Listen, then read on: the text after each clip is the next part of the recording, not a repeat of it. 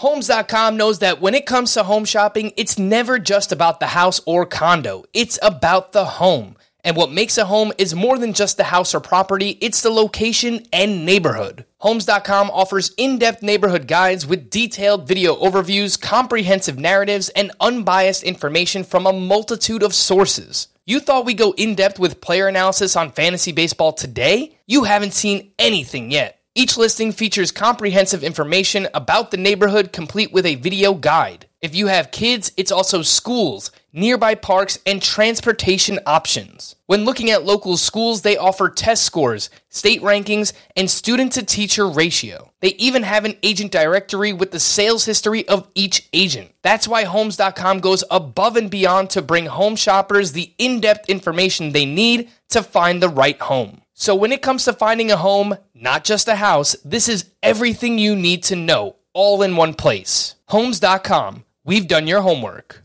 Worn by players like Michael Harris to meet the demand of elite ball players, the New Balance Fuel Cell 4040 V7 is a versatile option. The 4040 V7 is built for the athlete who needs responsiveness and ability to cut and run at their full speed. The model features a fuel cell foam underfoot and a synthetic and mesh upper to provide breathability, comfort, and a snug fit as you round the bases. The fuel cell midsole features nitrogen infused foam specifically designed to propel athletes forward. Learn more about the 4040 at newbalance.com. Now, here's Frank, Scott, and Chris. And there it is. After weeks of speculation, the New York Yankees have acquired Juan Soto. Let's go. Welcome in to an emergency edition of Fantasy Baseball today. Very late on Wednesday, December 6th. Frank Stampfl here with Scott White and Chris the Welsh. Kind of funny how this all broke down. We're getting ready to record our outfield prospect podcast, and boom, we get hit with all this news at once. We'll be breaking down the Juan Soto deal and much more. We just heard that Eduardo Rodriguez signed a four year deal with the D backs. So shout out to uh, Welsh. I know he's excited about that one. And Craig Kimbrel to the Orioles, which happened earlier in the day. We'll break it all down. Let's start with the big dog. What are the actual details of the trade? The Yankees acquired both Juan Soto and Trent Grisham in exchange for Michael King, Drew Thorpe, Randy Vasquez, Jhony Brito, and Kyle Higashioka. Juan Soto on a Hall of Fame path, career 284, 421, 524 triple slash. That's a 946 OPS, 154 WRC plus. He has now been traded twice in the past 16 months, entering a contract year here, now with the New York Yankees.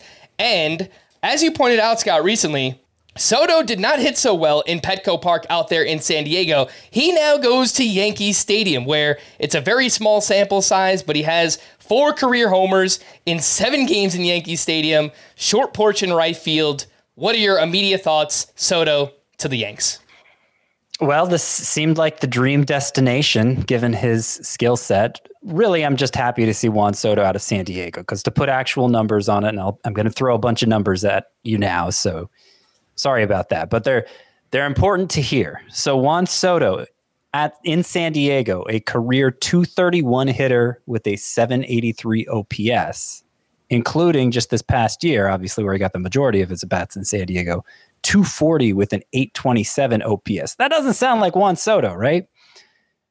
On the road this past year, so he was hitting 240 with an 827 OPS at home. On the road, Juan Soto hit 307 with a 1026 OPS. That sounds like Juan Soto, doesn't it?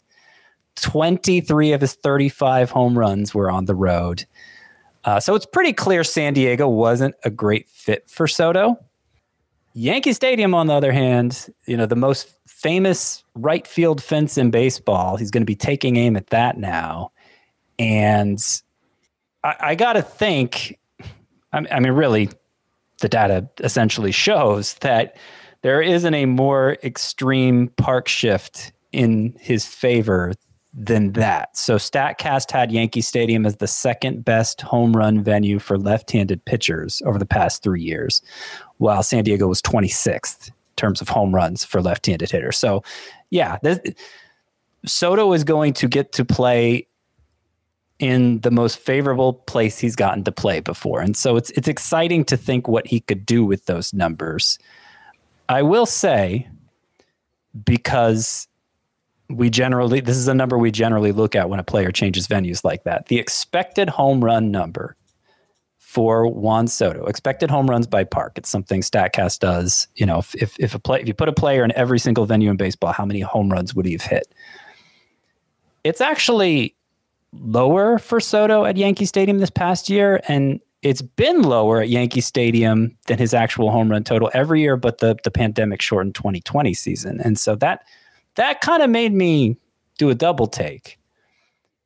And basically, I think it's BS. I think it's BS. Uh, like I said, StatCast itself calls Yankee Stadium the second best home run park for left-handed hitters, and yet I, I took some time to look up some left-handed power hitters and almost all of them, their expected home run total at Yankee Stadium was less than the home run total they actually delivered. So I'm just ignoring that. You do a park overlay of Juan Soto's spray chart at Yankee Stadium, it looks like he's hitting a bunch of more home runs. A lot of his outs are turning into home runs. I'm not going to go so far as to say he's a a 50 homer guy. Juan Soto does put the ball on the ground a lot. But could he get to 40? He just hit a career high 35 playing in San Diego, where he didn't hit that well. Could he get to 40? I think that's certainly within the realm of possibility. And more than anything else, I think Juan Soto, you can pencil him in for a 300 batting average again because San Diego was just killing him as far as that goes. So, bottom line, Juan Soto, I thought was definitively a second round pick in San Diego. Now you got to think about him in round one. You know, it gets pretty murky after the big base stealers go in five by five leagues, but Juan Soto versus Yordan Alvarez versus Aaron Judge uh, versus Corey Seager, Matt Olson, Jose Ramirez. If you're valuing both durability and position scarcity over anything else, he might just move to the top of that group, which would put him as as a late first rounder for me. Yeah, and Juan Soto was already part of that, I guess, first, second round glob, a mini glob, we might call it, with all those names that you just mentioned, Scott. And again, he might move to the top of that group now. And as much as we cite StatCast and expected home runs, and we use it for so much, I completely agree with you. like, just cite up the the Ron Burgundy gif I don't believe you because the hmm. uh, expected home runs by ballpark, I'm just not buying that. Uh, you mentioned the, the park change going from the 26th best ballpark in Petco for left handed power to the number two ballpark in Yankee Stadium. Uh, I do think that we could see a career year in terms of power here for Juan Soto entering a contract year. Sounds like he's looking for something in excess of 450, 500 million dollars next offseason. So you betcha he's going to be going for it, and he he should have a monster year here in Yankee Stadium. Now coupled with Aaron Judge, I mean, what a lineup that should be up there at the top. Welsh, let's get your thoughts here on uh, on Juan Soto as well. Scott just talked about the ADP for Soto. Early ADP 14.7. He's going just behind Judge, just behind Jose Ramirez. But I think you sh- could make that case that he pushes up ahead of some of those names, and now he's kind of getting into the territory of a Freddie Freeman, a Trey Turner in like the mid to late first round range. What do you think about Juan Soto? Yeah, I agree. Uh, hmm, my mock draft looking a little bit better there, Scotty, after getting Trey Turner and not so Juan Soto in the second round in that last mock that I had. Yeah, I completely agree with you guys too. I, th- I think it's interesting the expected home run total being lower. I would maybe speculate that that might be like a launch angle situation. 6.7 was his launch angle this past year. He's only had one time ever where it's been into the double digits. So lofting the ball might be part of it. But I mean, you're coming off of like an expected batting average higher than your average, career high hard hit percentage, which is phenomenal. Second uh, hardest max EV that he's put up in a single season, the best average EV that he's had. He, um, pulled the ball the second most he's done in his career, and he's had the second least soft hit percentage, according to Fangraphs, of baseball. So the guy is hitting the ball crazy hard in a ballpark that works in his favor. Maybe it's going to take just a tiny bit from, from a StatCast perspective. Maybe it's just about getting the ball in the air a tiny bit more in that uh, right field. I agree. This is a phenomenal situation for him. The run support around the team, um, th- plenty of opportunities. You're not weighed down by the ballpark factors. I think, you know, if stolen bases were a bigger part of his game, like, I don't know how, let's even say it was like, you know, 15, maybe 20, like, he would blow past Kyle Tucker. There's a part of me, as I've been doing a lot of my offseason research, that like I've been having this debate between like Corey Seager and Trey Turner, and obviously like Trey Turner provides these like really great elite stolen, uh, elite-ish stolen bases. They're not so elite anymore with how high they're going, but like with what Corey Seager does as a hitter, and giving you like three to four elite categories, that might just be worth going around some middling categories in a couple other spots because we think this is a great hitter with stolen bases. And I'm saying this to all say there might be a case that you look at a guy like Juan Soto who's supporting hard hit metrics like they they blow up at you in a ballpark that's friendly and you go and compare him against a guy like Kyle Tucker who we all love by the way and is in a good spot but Kyle Tucker versus them, I think the biggest thing you would say is like, well, Kyle Tucker gets those stolen bases. Maybe it doesn't matter. You know, maybe Juan Soto is going to hit a whole nother realm of production in a contract year in a great ballpark. And now you're going to get four elite, elite categories from him in this new environment. I don't know, man. I do think it pushes him into the first round. I don't even think that's a question anymore. It's going to be about how excited do we all get with this new hitting environment. But there's so much that supports you know m- taking that risk if you would like to it's it, it's something i've been debating all day where do i want to slot juan soto now because you know before this you could hold the batting average against him it just his his profile depended too much on him being a 300 plus hitter and he hadn't done it back to back years and and San, playing in San Diego seemed like a big reason why so you could hold that against him you could, could put him at the back end of possible first round hitters. The real problem here is that there are, in my mind, 17 first round caliber hitters. Yeah. And that's before you even get to Spencer Strider and Gerrit Cole uh, factoring into that mix to make for 19 potential first round players. And, um, and so you, you're, you're, you're, you're going to have to disfavor somebody who you think is really, really good. And so, what are you going to choose to disfavor?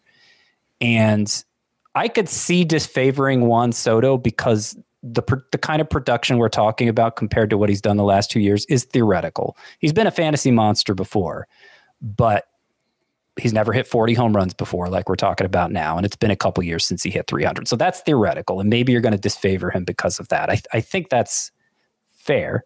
Or, like I said earlier, are you going to disfavor Aaron Judge and Yordan Alvarez for injury risk? Are you going to disfavor Matt Olson, Jose Ramirez, Corey Seager because they're not outfielders, outfield being pretty clearly the weakest position? To put specifics on this, because I have to commit to ranking him somewhere. Currently, I have I have Juan Soto behind Aaron Judge and Corey Seager. I don't feel great about that. I'm not sure what I would feel great about. But currently, I, I'm, I'm giving Aaron Judge, uh, I'm favoring him because of what he did two years ago. And Corey Seager, I'm favoring him because I think he's so, so safe for an elite batting average. But that means I'm slotting Juan Soto ahead of Yordan Alvarez, Matt Olson, Jose Ramirez, guys who I think are first round caliber players. And what a good first round! That I mean, just what a good. Fir- You're not talking about the top end of the first round, by the way. Scott's talking about like the top of the second and the end of the right. first round with all those names. It's, right, it even, crazy. Even saying where I'm slotting him, he's 13th overall in my rankings. Yeah, yeah. stupid. So that's not even technically a first rounder uh, for for for Juan Soto, and um, it feels like the wrong decision no matter where I slot most of these players. You know, it's just it's just it's just kind of going on a hunch. And I, I have one of my rules in in five outfielder leagues, which we're, we're mostly talking about roto leagues here, is when in doubt, go with the outfielder. And in the end, that may be what I do. I may end up moving Juan Soto ahead of like Corey Seager. Uh, but yeah, that's it. That's still an ongoing debate for me. The the bottom line is he's he's definitively part of that group now, and before I think he was clearly behind it. Yeah, I, as of now, and maybe I'm just kind of wrapped up in Juan Soto because the trade just went down. I, I, think I would push him ahead of Corey Seager. As much as I love Seager, the guy just has such an extensive injury history. So I think I would favor Soto there. The question that I was going to wrap up with on Soto was would you guys take Judge or him? And it sounds like, Scott, you would take Aaron Judge still. Welsh, would you take, you're on the clock, late first round, you're taking Judge or Juan Soto? Yeah, at, this second, I'm taking Judge, but and like when I said the Tucker stuff, I'm not saying that's affirmative. I'm just saying that's an argument we can make.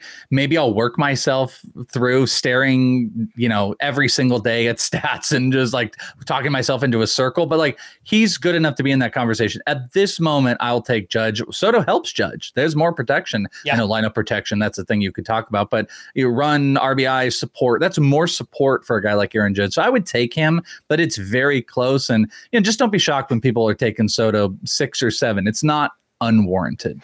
Yeah. One one last point, if I can, about this. Okay, two points, if I can, about this. Juan Soto was the 14th best hitter in Roto leagues last year. Even with the disappointment of him hitting only 275, he was the 14th best hitter. Now, some of the hitter, other hitters we were talking about ranked behind him because they missed time. I understand, but like we're debating how high we can get him in the rankings, and yet he finished as the 14th best hitter last year before the improvement of Yankee Stadium. So that's one point. Second point, we haven't mentioned points leagues, yep. which is Juan Soto's better format anyway.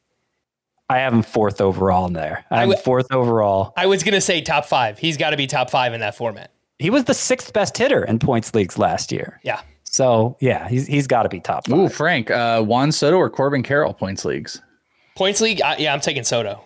Yeah, I think Soto's in there. Hate to say that. Boo. yeah. Uh, we'll talk about the Yankees outfield alignment in just a little bit because there actually was a trade that happened on Tuesday as well regarding Alex Verdugo. But let's talk about the other side of this trade, what the Padres are getting in return, because really, the Padres and Yankees have been a perfect fit all along because they needed pitching depth in the worst way. You looked at roster resource, we mentioned it recently. The back half of that rotation was filled with frankly, no names, players we haven't really heard much about. Uh, they have Darvish, they have Joe Musgrove up, up at the top, but now they could fill out some of that depth with getting a Michael King, a Drew Thorpe, Jhony Brito, and Randy Vasquez. I would say all four who are likely to make starts for the Padres here in 2024.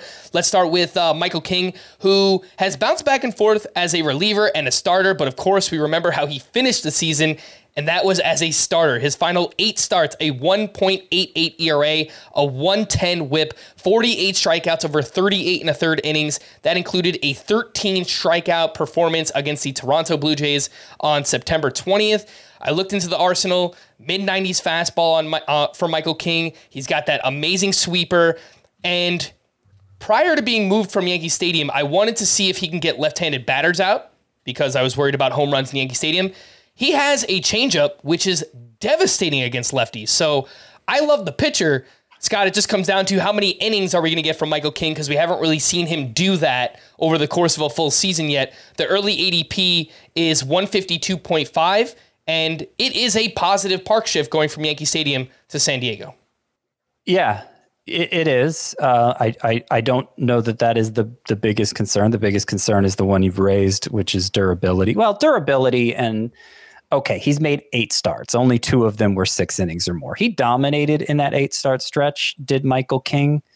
Uh, let me see if I can pull up the actual numbers here. They're in my article. Just got to find them. Okay, so in those eight starts, Michael King had a 188 ERA, a 110 whip, 11.3 K per nine. Really impressive stuff. And what was impressive even beyond that is that his velocity held steady. Even even as he did stretch out to six and seven innings eventually, he maintained his velocity that he had in relief, which you rarely see when a pitcher makes that that shift from the bullpen to the starting rotation. Has that four pitch arsenal that should play well uh, in an extended role.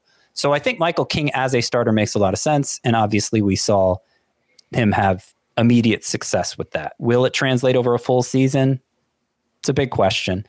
And again, the bigger one is even will he hold up? Because what's looking at his health history, the, the big red flag for Michael King is in 2022, he suffered a stress fracture in his elbow.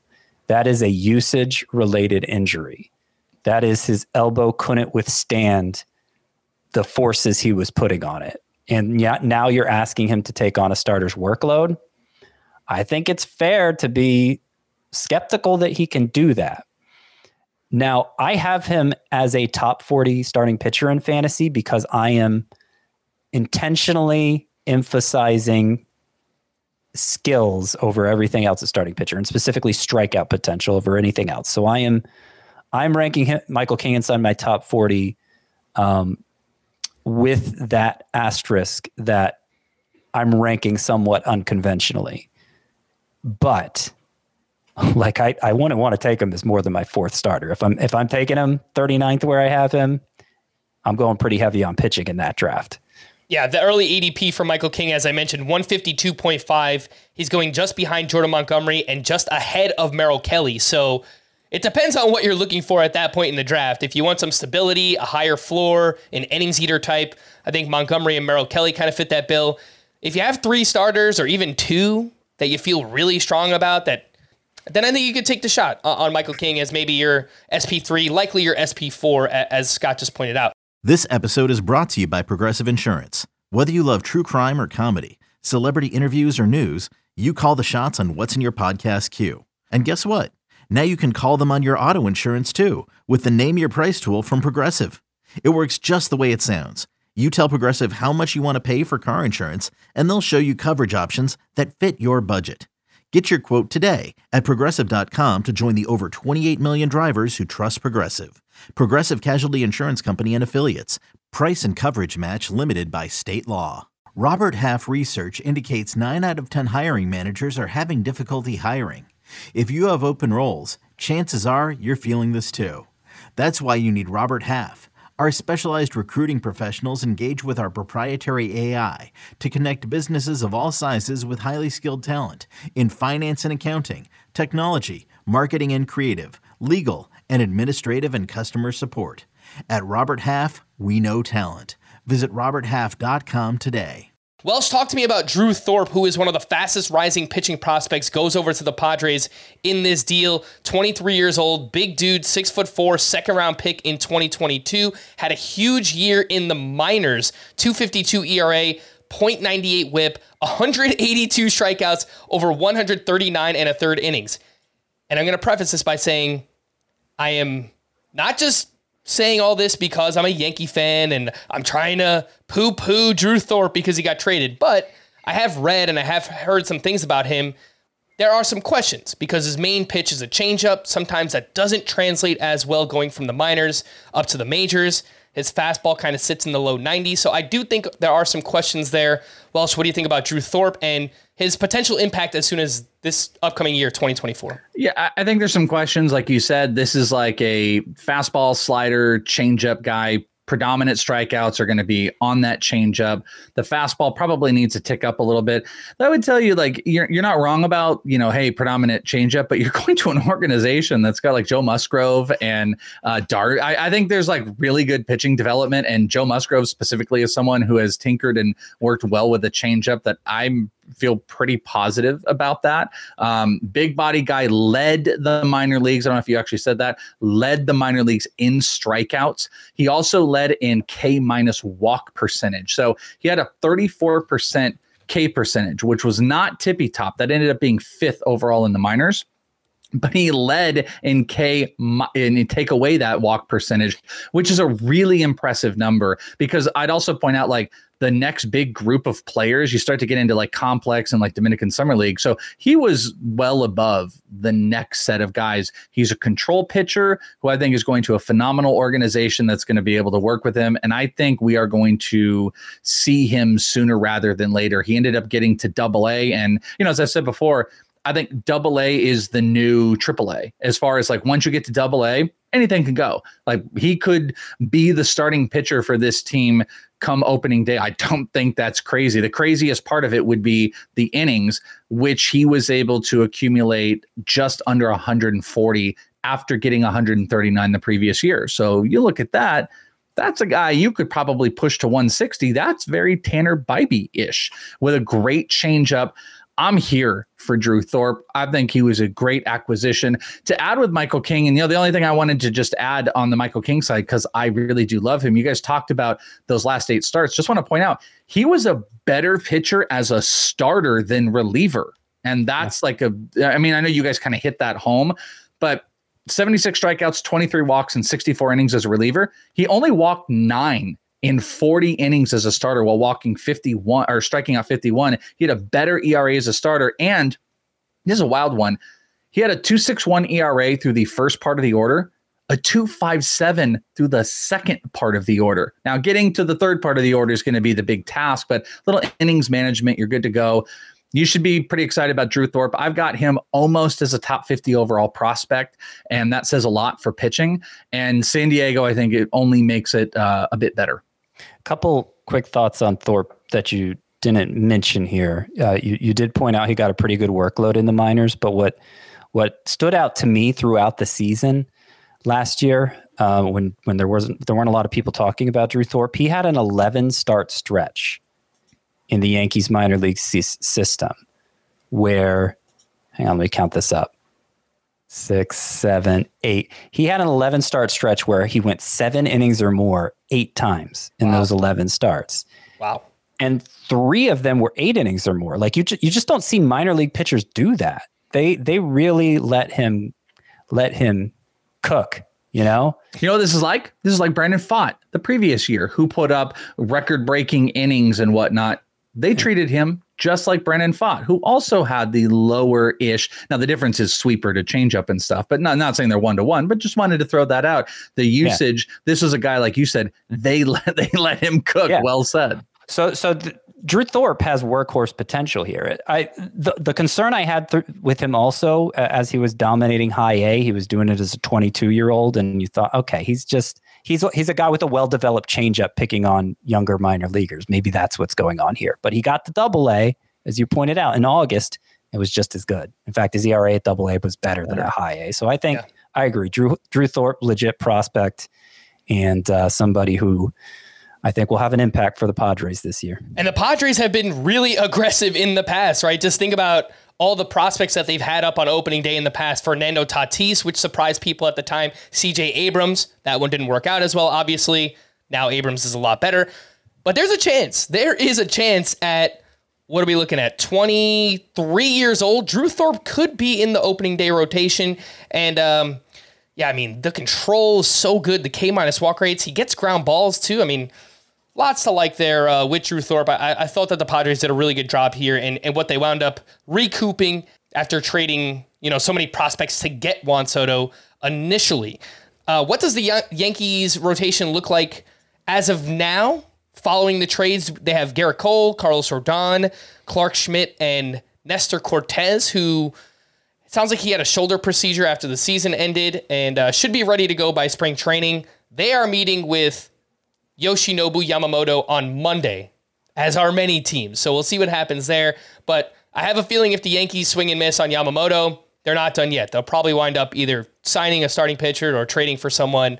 Uh, they're they're likely to fill out the rest of that rotation. Uh, I, I, think with uh, somebody from outside the organization out of as of now.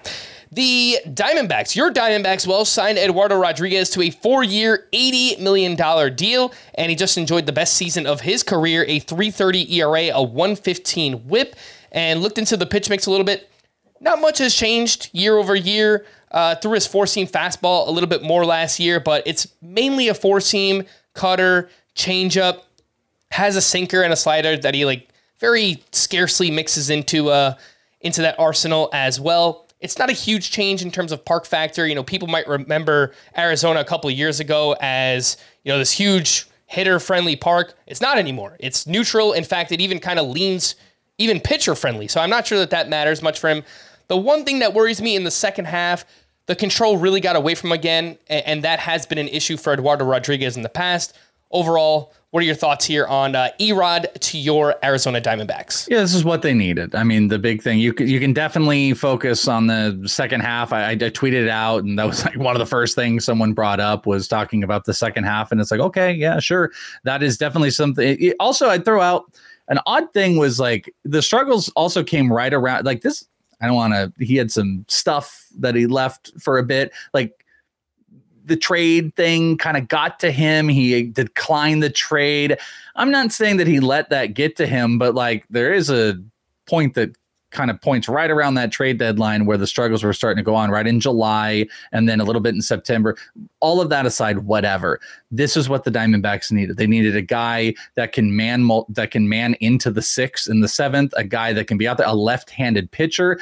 Also, one thing I like about Eduardo with the Diamondbacks specifically is that um, he had an under one home run per nine. I mean, you know, level down the homers a bit, trust the defense. This is a plus defensive team that they're going to put out there, and they just needed live arms. Eduardo is that. Is he the big strikeout pitcher? No, not necessarily, but this is great team context, and uh, I'm I'm pretty hopeful of it. He had a you know three and a half ERA. His expected ERA was right around four, but the uh, FIP numbers were right around the three and a half range.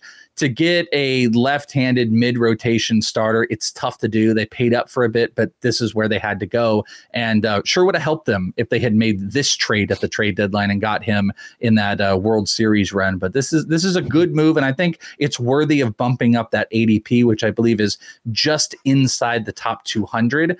Very good team con. Like we have to get wrap our heads around that. Very good team context for the Diamondbacks, defensive support and offensive support. Yeah, you look at the top four in their rotation now, it's very formidable. Zach Gallen, Merrill Kelly, Erod, and Brandon Pfaadt. We'll see what they wind up doing with that fifth rotation spot. Maybe they solve it from within. They, they look to make another trade or, or sign somebody. We'll see what happens. Scott, uh, Welsh mentioned the early ADP for Erod. It's at 194 since November 1st. He's going just after names like Hunter Brown, Braxton Garrett. Does that range sound right for Erod? Are you excited to try and draft him? What do you think? Uh, I like him quite a bit more than Braxton Garrett. um, you hate Braxton I, Garrett. he was good I, last year. I like him. Yeah, yeah, um, yeah. I like yeah. him quite a bit less than Hunter Brown. I, like Eduardo Rodriguez is fine. I, I don't think this is going to be a transformative move for him. He still managed to win 13 games with the Tigers last year. It's hard to see him surpassing that, even on a better club. Uh, he did kind of fake us out, thinking maybe he had reached a new gear early on with the Tigers before that f- finger pulley injury. Throwing his cutter more, throwing the ball a little harder, but status quo in the second half. And um, I think he'll be a fine innings eater uh, to, to fill out the back of your fantasy rotation. Not better than a streamer level pitcher in fantasy, but not by much. I have him just inside my top 60. The next signing we saw was Craig Kimbrel. He signed a one year, $13 million deal with the Baltimore Orioles, who will be without Felix Bautista the entirety of the season. And Kimbrel is not the pitcher that he once was. He's still really good, though. 326 ERA, 104 whip. He had 23 saves with the Phillies. Some of the underlying stuff 23.7 K minus walk rate. That was 15th among qualified relievers. So, Still really strong yeah. numbers here from Craig Kimbrel. Don't, don't tell Phillies fans he's good. Don't. yeah, they won't like that. it doesn't go well. Everything I've read, Scott, is that Craig Kimbrel is going to be the closer. Obviously, yeah. it makes sense. He's a borderline future Hall of Famer in that role, so he will be the closer for no, Baltimore. The GM said he is. That yeah. he was signed to close. The early ADP before this was 216.6. I think there was maybe some in, indecision, yeah. not knowing what's going to happen. My guess is I think he moves up about 100 spots, which might sound oh, crazy, yeah. but like the names going around pick 120, 125 Tanner Scott, Kenley Jansen, Clay Holmes, Adbert Alzolay. I was just about to say Kenley Jansen. Yeah. That was the one I just sat on, and I was like, "Ooh, yeah. I think that's probably the debate." Uh, Kim, which I'm taking ahead of all those guys. Kimbrel should right. be, yeah, either in that group or ahead of that group. So, yeah, no, uh, I I think what you have to remember with this early ADP for um, for these um, NFBC leagues. They're actual leagues. And so people can't afford to speculate on closer roles as much. So if a guy, if, if a free agent's out there, I, imagine maybe even Josh Hader's going, eh, maybe not. Maybe I shouldn't say that because he'll obviously be a closer. But if there's anybody out there who we think is going to be a closer, if they haven't signed to be a closer yet, they're just going to get buried in ADP. And so that's what happened to Kimbrel. I thought it was always likely he would sign to close somewhere. And so I had him much higher in my rankings and I took him in our first mock draft. Um, you know, pitching for an obvious playoff contender will have a lot of save chances. Will could approach 100 strikeouts, which not not every closer does. He could just like implode. He's he's been pretty unreliable in, in terms of run prevention from year to year because he loses command and, and it can get pretty ugly. as Phillies fans will tell you in the NLCS from the NLCS this past year. Um, but the skills are still there for Kimbrel to be a really high end reliever if he can keep things under control. So, yeah, I think he deserves to be one of the top 15 relievers taken since we do have this assurance that he was signed to close. And uh, that's where I plan to take him. You know, I'm going to throw this out, and this might be a little dramatic here, but like I look at this move and I go, how can you tell me that the Orioles aren't going to find a spot to go and be aggressive. Like take your trade assets and you haven't done anything in the pitching market. There's not a lot that's available that you can do. You should be aggressive. When Dylan Cease is available, when Corbin Burnes is being floated out there, you go and invest like this when you have Yennier Cano, you invest in the closer. Why? Is it just to protect your middling pitchers outside of Bradish? It's got to be to be making that run with this young controllable stuff and you have got to make a move I would be shocked if this is not the precursor to them making an impactful trade. And I think it's a trade. It, there's, there's nothing left in the free agent market for them to compete with. They should be competing for Burnes or Cease or Glasnow or someone that we don't know about right now. Yeah, Glasnow might be a little bit of tough within the division, um, but. Yeah Dylan Cease, we actually had some reports earlier that the White Sox are kind of pulling him back in a little bit. They want to wait to see which teams miss out on like a Blake Snell or a Yamamoto, and, and then hopefully they could drive up the price of a Dylan Cease in a trade. So, you know, you know who would just look great in an Orioles uniform? Shane Bieber. I feel like Shane Bieber to Baltimore is something that could very easily happen. Um, I, I, think he's on the trade block as well. Great points by you. I, I, think there's a really good chance that the Orioles do go out and make a trade for a starting pitcher. Lastly, it feels like this happened ages ago. It, it was just one night ago that the Yankees also acquired Alex Verdugo for three other pitchers reliever Greg Weissert and prospect, prospects Richard Fitts, 80 grade name, by the way, and uh, Nicholas Judice. Uh, Verdugo, kind of know what he is at this point solid batting average. Doesn't really do too much else. He hit 264, hit 13 home runs, 81 runs scored, five steals, a 745 OPS. A little bit better in a points league because he does make a lot of contact. From a needs perspective, just for the Yankees, I think this made sense. They needed another lefty bat before Soto, and it adds another element of contact in their lineup. They have so much swing and miss. Uh, I think that all makes sense. Where does everybody play in the outfield? That I'm not exactly sure of. It, sounds like Aaron Judge is going to play center field, which I don't know is the smartest thing to do. Uh, Scott, there's not there's not much to take away here. Are you? Do you have any enthusiasm about Alex Verdugo going to Yankee Stadium? I know they have the short porch, but like he doesn't really pull the ball that much either. So, yeah, you know, I didn't have much enthusiasm when this happened last night, but that was before I looked deeper into those expected home run numbers that we talked about for Juan Soto, because it was the same issue with Verdugo, left-handed hitter, uh, extreme park shift. You know, obviously, right fields don't get much bigger than Fenway Park, and they don't get much smaller than Yankee Stadium, and yet his expected home runs, Verdugo's, uh, were were less in Yankee Stadium than he actually hit last year, and maybe maybe his uh, it's really more of an up the middle approach. He hits the ball to center field a lot, so he doesn't pull the ball a lot. And maybe that's part of it, but maybe part of it's just that the data's messed up. Like something's going on with that expected home run formula that is making Yankee Stadium appear to be worse than it actually is. We've already said second best home run park for left-handed hitters, also according to Statcast. So it doesn't make sense that so many left-handed hitters are showing up with low expected home run totals there. Um, in which case, okay, maybe uh, maybe Yankee Stadium will benefit Verdugo more than I thought. If you do the park overlay thing for him for his spray charts, it it also looks like he's yeah. he hits more home runs at Yankee Stadium.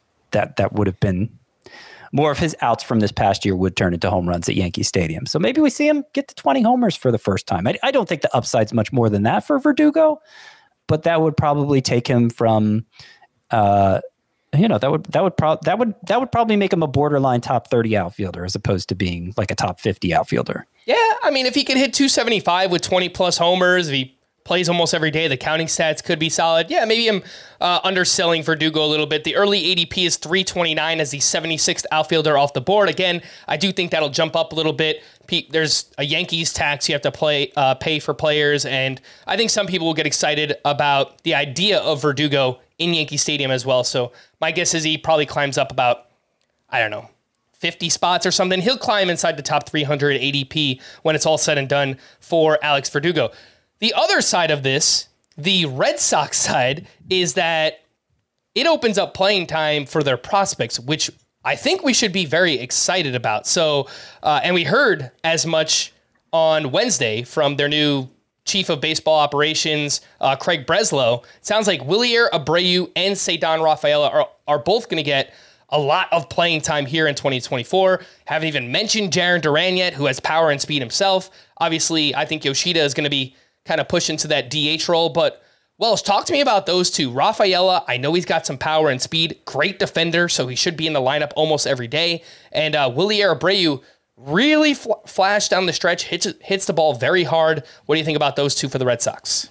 Yeah, I wonder if Abreu is going to be more that fourth outfielder, just get him where we can. But like, I think Rafael is a guy that they're going to want to get out there a lot. And I think this move not only improves the prospects of Jarren Duran for everyday playing time without question, which is exactly what we would want, but Rafaela is somebody that goes from probably, you know, AL only leagues to like max relevance. He had 36 stolen bases in the minors, 20 homers, low K rates that then rose when he got to the majors. But I think you're going to see a pretty steep decline. I think this can come back down because he had ne- he had really had a 25% K rate was the highest he had, and that was at like low A. He had been running the 19 to 20% spot. So I think he can score some runs. I think this is a phenomenal spot. I think he's going to probably run crazy. Would not be shocked if this is a 15 30 season. Now that's crazy speculative, but like I think that's the high end side if he's given regular playing time. So Rafaela, I'm excited about, and I'm I'm I'm kind of into Jarren Duran as well. I'm I'm rooting for Wilyer Abreu though. I have to say, I'm a fan. He hits the ball hard. He gets on base a lot. Uh, he is center field capable. Obviously, he's not the defender there that Rafaela is, but they might stick Rafaela at shortstop from time to time. You know, he's he's basically capable of playing anywhere on the diamond. And um, so I'm hoping Abreu. I'm hoping Abreu plays close to every day because I think if he does, he'll definitely have value in five outfielder leagues. We'll see how that goes. There also there's that rumor interested of Lourdes Gurriel. Just want to throw that out there. The Red Sox are looking at guys like Lourdes Gurriel. So you do that. That's one of your corner in field, or that's one of those like probably left field and a potential DH spot, which then you might be platooning Yoshida and a guy like Lourdes between DH and the outfield, and that leaves two outfield spots between Abreu, Rafaela, and uh, Duran. So that could muddy some of the waters. Just pay attention to what other moves they make. Yeah, I saw that as well. There was some rumored interest in Michael A. Taylor for the Red Sox. Let's hope not. I- would love to see what the kids could do. Jarren Duran, Ceddanne Rafaela, and Wilyer Abreu, hopefully for the Red Sox in 2024. We're going to wrap there. Again, the big news Juan Soto traded to the New York Yankees for a huge package of pitchers. And just looking into things now, it does sound like Aaron Judge is going to play center field. We'll have Juan Soto in right and Alex Verdugo in left. Trent Grisham also came over in the deal. My guess is he's delegated to fourth outfielder duties. Lots of injury prone players in that lineup. There is a chance that he could work his way into an everyday role as well. For Scotty and the Welsh, I am Frank. Thanks as always for watching and listening fantasy baseball today. And we will be back again tomorrow with Outfield Prospects. We'll see you then. Bye bye.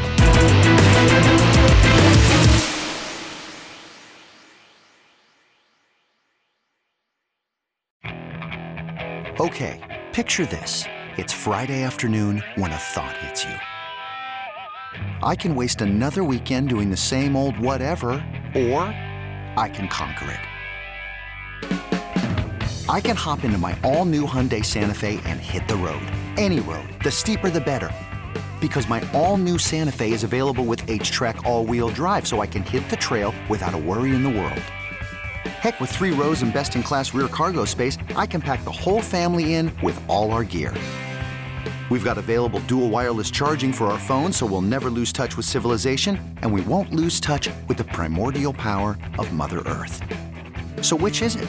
Waste the weekend or do something a little more epic? And conquer it in the all new Hyundai Santa Fe. Visit HyundaiUSA.com or call 562 for more details. Hyundai, there's joy in every journey.